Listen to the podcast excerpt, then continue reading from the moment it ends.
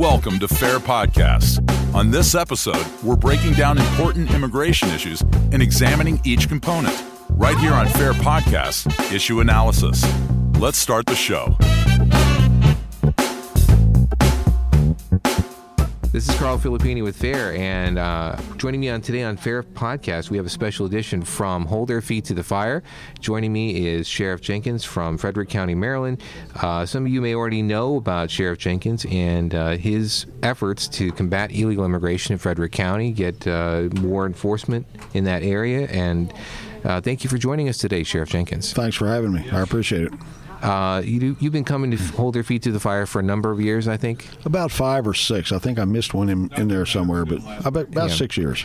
And you know, in that time, you know, we started uh, when you started coming here. Was uh, the, you know the Obama administration was uh, in power, and now we have the Trump administration, and uh, you know, it's been a lot, that's a big change for immigration enforcement.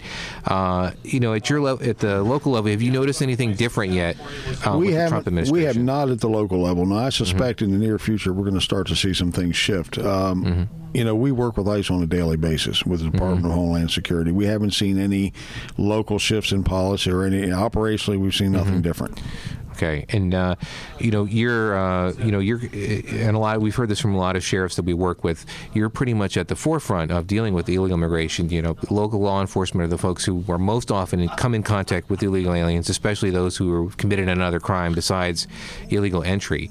Uh, you know, in terms of dealing with DHS, what what concrete improvements would you look for in dealing with them? I would like to see uh, um, laws change in regard to the detainer policy. Basically, to to write into the law the, the way a, detainer mm-hmm. can be honored without liability hanging over the sheriff. Because my, Okay. for myself, it, it really doesn't matter because we work with ICE through the 287G programs. and We mm-hmm. have that partnership in place. Yeah. We are actually have delegated authority. So, but aside from that, the sheriffs need something. They need cover mm-hmm. because listen, we want to work with ICE. We want to help them enforce the law. Yeah. But we can't liably be hanging out there to, to hold people on civil detainers. Yeah, and that's and that's been the, the trend is that you know the ACLU and you know some other organizations out there being very aggressive and pushing against uh, any kind of you know use of detainers and uh, you know fighting that in, in courts uh, around the country.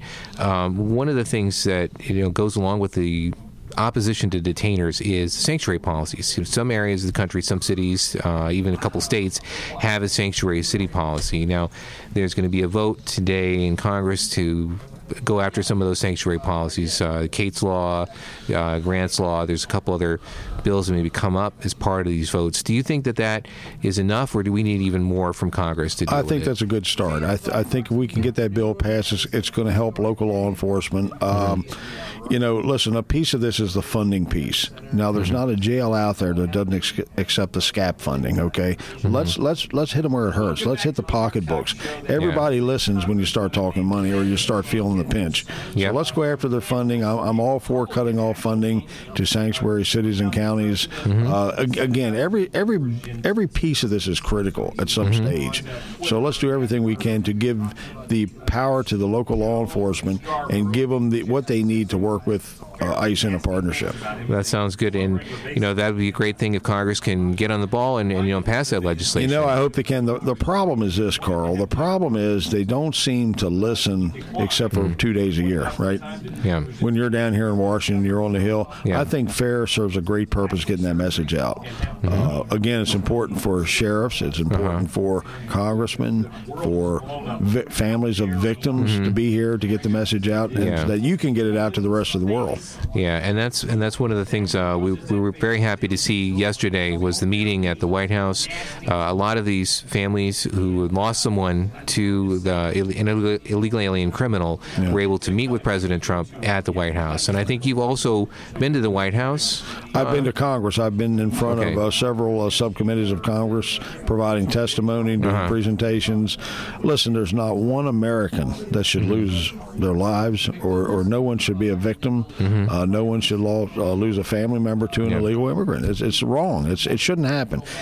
In the 21st century, it should not happen. Mm-hmm.